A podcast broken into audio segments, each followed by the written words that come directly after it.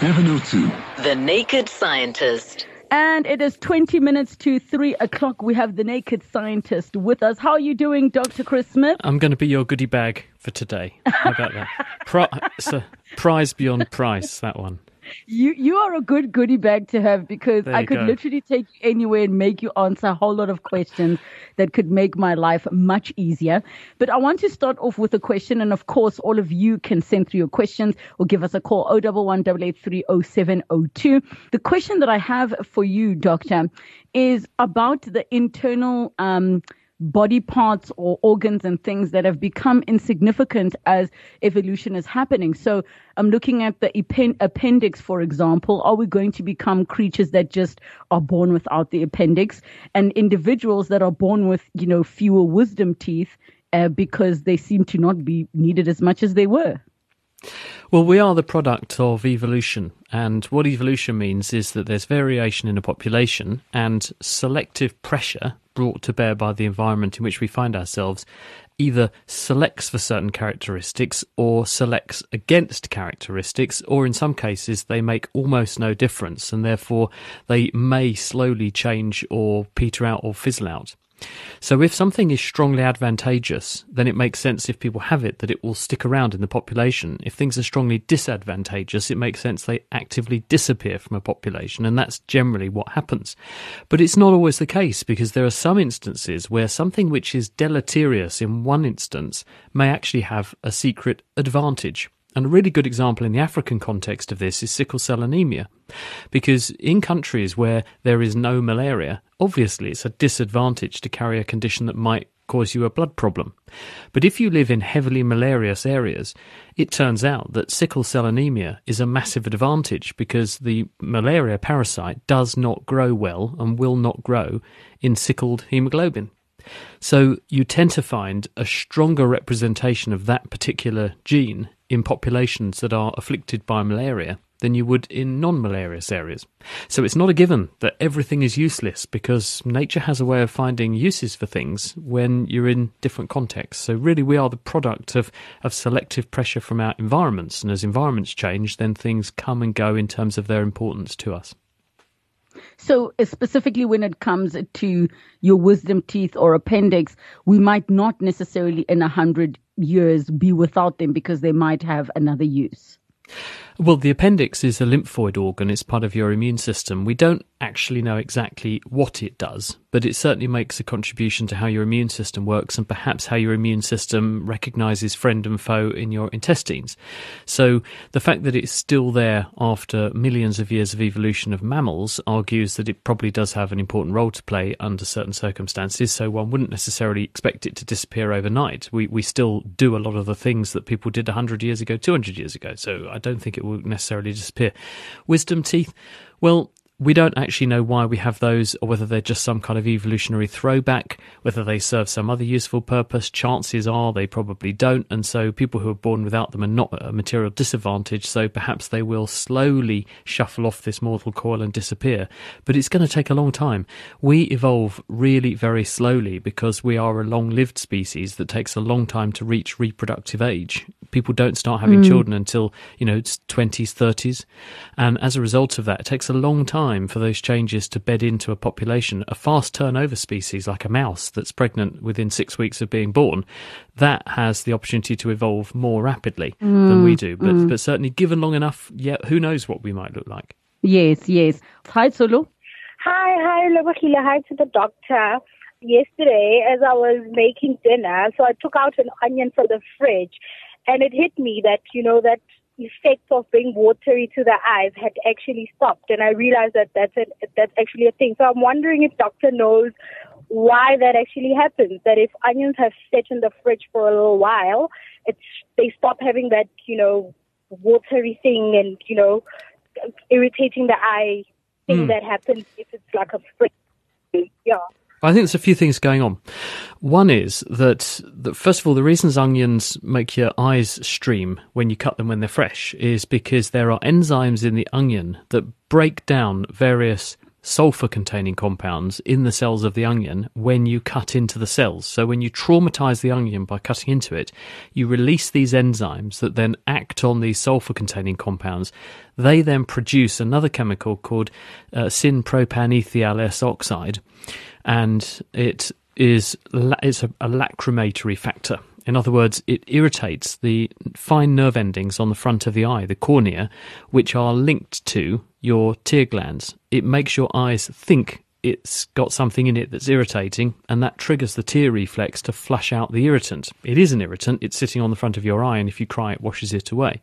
Because that's the product of a chemical reaction, that's why it doesn't happen instantly. You've got to cut the onion, and then after a while of cutting the onion, then you notice your eyes streaming because it takes time for the onion tissue to break and break apart, release the enzymes, the enzymes to act on the sulfur compounds, the sulfur compounds to metabolize things into this syn-propanethial oxide, which is what irritates your eye.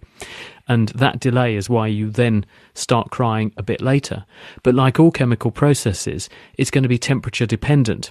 Anything that relies on an enzyme will be limited by the temperature. So if it's really cold, the enzyme won't work very fast. If it's been heated up to a high temperature, the enzyme won't work at all, which is why cooked onion doesn't do this. So by putting your onion in the fridge and having cut it before, there are a couple of possibilities. One is that by cutting into the onion, you've already released those chemicals and they've done the chemistry they're going to do. So there's much less of that left behind by the time you come to cut the onion. That's one possibility. I think more likely is that by reducing the temperature of the onion, it's a cut onion from the fridge, you've dropped all of the rates of reaction of these chemicals in the onion because it's cold, because chemical reactions go much more slowly in the cold. Therefore, although those chemical reactions can still happen, they're going to happen much more slowly. Therefore, they're going to produce much less of the irritant substance, and therefore you're going to cry less. That's my speculation. Thank you so much for that question, Tsholofelo. Let's go to Stan in Fourways. Hi, Stan. Hi, good afternoon. Hi, the good doctor. Hi, Stan. Um, I've made an observation that, uh, you know, monkeys tend to eat a lot of sweet things. You know, when they have like candies or sweets, as we call them, um, ice cream, whatever is sweet, and even sweet fruit like watermelons and so on. They tend to eat that kind of stuff. So they are pretty much like, uh, you know, you and I. Now, I've been wondering as to whether they do suffer from diabetes at all, and uh, also whether they do have, uh, you know, any cancers that you know normal normal human beings uh, would have breast cancer, you know, lung cancer, and so on and so forth. Thank you. Thank you so much, Stan, for that question, Doctor. Well, most animals have a penchant for sugary things in the same way that we do. And the reason is that sugary things usually mean energy rich things and easily accessible energy. Sugars are really easy to break down into simpler sugars. They're really easy to absorb into the body and they're really easy for your metabolism to turn straight into useful activity. And that's what the body wants maximum output for least work. If you eat complicated, big, chunky things, then it takes ages to extract the energy from them, and that can slow down what you're capable of doing. So many animals have evolved to like sweet things because a sweet thing is an energy fix straight away, which is why, you know, us right through to mice and rats like chocolate, sugar, that kind of thing. Now, in terms of the impact of that, everything in moderation applies here. If you eat a small amount of something, then as part of a mixed diet, it's all fine. But if you binge on one thing entirely, then it's going to have consequences. And sugar, if you take too much of it, is going to cause you to gain weight because sugar is very good at pushing up your blood sugar levels, and that will push up your insulin levels, which will cause you to turn it into fat. And the more fat you have on board, the higher your insulin resistance. And as you get fatter, put on more weight, your sensitivity to the signal insulin drops. So if you get too large, beyond the realms of what we consider healthy, in other words, you are into a state of what's called insulin insensitivity, and your body becomes deaf to its own insulin. And pretty much all animals that are being studied, whether it's your pet dog, your pet cat, or monkeys, are going to have the same problem. If they become obese and they therefore become insulin resistant, that is a precursor to becoming diabetic. So all animals are capable, as far as we know, if they've got a pancreas that works the same way ours does, if they gain too much weight, they're going to have the same problem. So yes, they absolutely could do that. In terms of other diseases, different animals will have higher risks of succumbing to other diseases. And this is a product of where they live, what they eat, how long they tend to live for, and what sorts of things they're exposed to. So, humans, we tend to get a range of diseases which are driven by the environment, what we do with our bodies, and where we live, and what, what we eat. If you are a mouse, then you tend to get a different set of diseases than diseases that a human would get that take 70 years to get for obvious reasons. So it really matters what sort of animal it is, what sort of lifespan it's likely to have, and what sort of environment it's encountering. Some animals also have other clever tricks that mean that they don't get diseases that at the rates you would expect them to. Elephants, for example, despite being absolutely huge and having trillions of cells, many, many more cells than we do, you'd think they would have a really high risk of getting cancer because they've got so many cells, they've got so many chances for their DNA to go wrong, they ought to be a sitter for cancer doesn't happen. Why does it not happen? Well, researchers, including a, guy called Vincent Lynch over in America, have looked at the genetic code of big animals like elephants, and they've found that they have compensated by having extra copies of anti cancer genes, which keep their cells much safer and therefore means that even though they have an enormous body, they don't succumb to cancer at anything like the rate that that huge body would suggest that they should. So, really, it deter- is determined by what sort of animal you're talking about, what sorts of diseases you're going to get. All right. Thank you so much, uh, Stan, for that question. Uh, we've got another call from Mule Baloa from Vosloorus. Uh, hi, Mule Baloa. Hi, Kinebukile. I have two questions what creates a rainbow and what creates a lightning. Mm, mm, thank you so much for that, Doctor. Well, first of all, what's the rainbow? Well, a rainbow is a trick of the light. When you look at the sun, it looks a white colour, but white light doesn't exist. White light is your experience of seeing all of the different colours in a rainbow all mixed together. And when that light comes from the sun as rays of light, and it hits something capable of splitting up all the different wavelengths of light, you can experience them. And what's happening with a rainbow is that the sunshine is hitting raindrops in the air. And when light goes from one medium, the air, into a different medium, water, it changes speed and bends. And different colours of light, different wavelengths, bend by slightly different amounts. So the light is split up inside the raindrop into all these different colours because they bend when the light goes into the raindrop by that different amount. The inside surface of the raindrop on the opposite side to the side the light went in is reflective like a mirror. So the light then comes back out of the raindrop to your eye, and because it's been split up into all the different colours, because the light bent by different amounts when it went into the raindrop, it comes out of the raindrop still bent, and you see all the different colours that came from the sun but when they hit us, were all mixed together, and your eye saw them as white, but in fact, they were all those different colours there together. With lightning, what's happening with lightning is that inside clouds there are lots of particles of ice. They're called hydrometeors. Some are big, some are small, and they're being buffeted around on air currents inside the cloud. And it does something very similar to if you take a balloon, rub it on your hair, and you'll find it sticks to the wall. Because when these particles rub against each other very rapidly, you get separation of charges and you get the bottom of the cloud with big, big particles which are negatively charged, and the top of the cloud, the plus goes up there. So you get a charge separation inside the cloud. And if you separate charges, you get what's called a potential difference.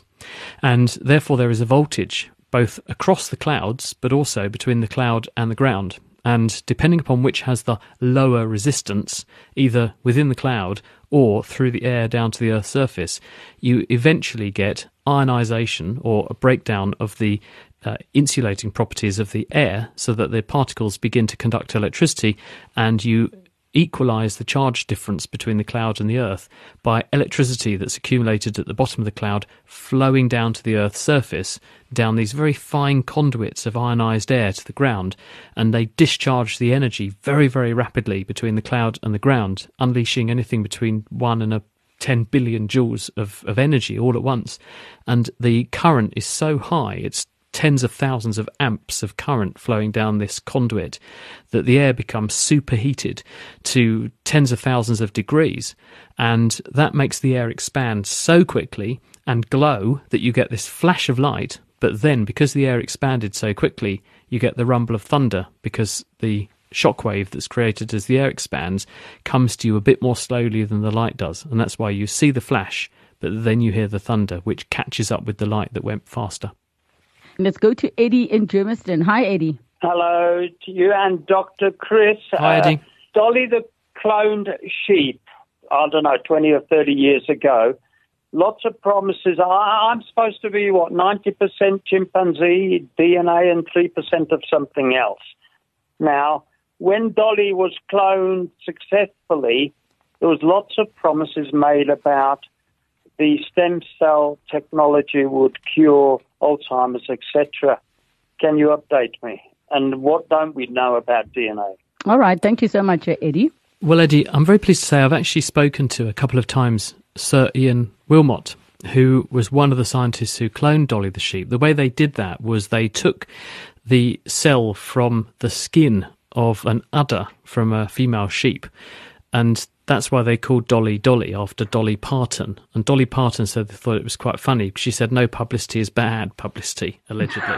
um, and, and Ian Wilmut it. told me that that was the case. So I do believe it was true. But they got that skin cell, got the DNA out of it. Then they went to another sheep, got the egg cell from that sheep, took the DNA out of that and put back in the DNA, the complete DNA copy from the skin cell.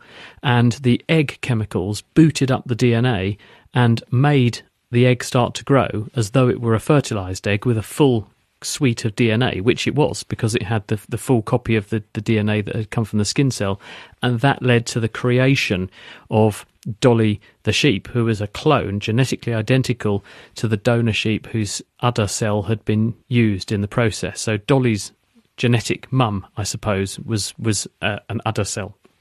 Now, the reason that people said, look, this will open the door to our understanding of the cure for many diseases is because this is a step towards understanding a lot more about how embryos work, how stem cells work, and how genes work and interact in those sorts of environments. And it's certainly true that since that amazing step forward was achieved, the field of stem cell biology has come a really long way.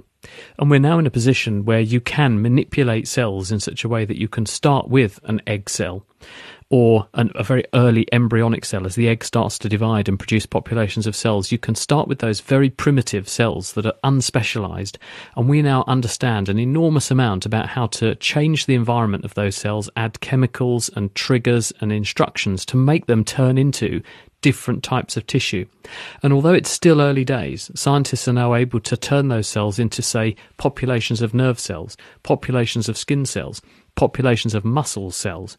So we're beginning to move towards a period where we can manipulate cells to produce a population of cells that can be used to repair damaged bits of the human body. So the idea is in the future that if you've got a disease caused by a lack of a particular cell type, because many diseases do stem from a loss of cells of a certain type, you could produce new ones from your own cells by manipulating them in the ways I've been describing, and then use that knowledge and that uh, pool of cells to repair the damaged organ in yourself. A long way off at the moment, but we're certainly making huge strides towards getting there, especially in the last decade or so.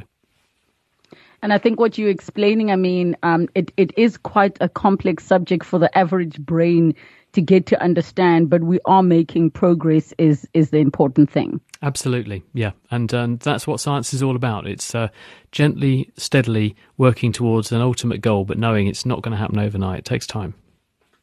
Yes, and a very quick question before we run out of time. I think it is a bit of a yes no uh, question for you, Doctor. The question is With all due respect for the millions who perished with COVID 19, animals in the wild get culled from time to time by diseases. While some die, some develop immunity and survive. From a scientific viewpoint, did COVID cull humans to maintain some form of population balance? Well, nature does not know what we do and don't want to do or what is and isn't right. Nature is a set of biological rules, and if you tip the balance, you will increase the chances of things happening. Human population is tipping the balance at the moment because there are 8 billion of us and we're uh, putting a lot of pressure on the planet. So you make events like the emergence of diseases like COVID more likely to happen, and then you have to live with the consequences.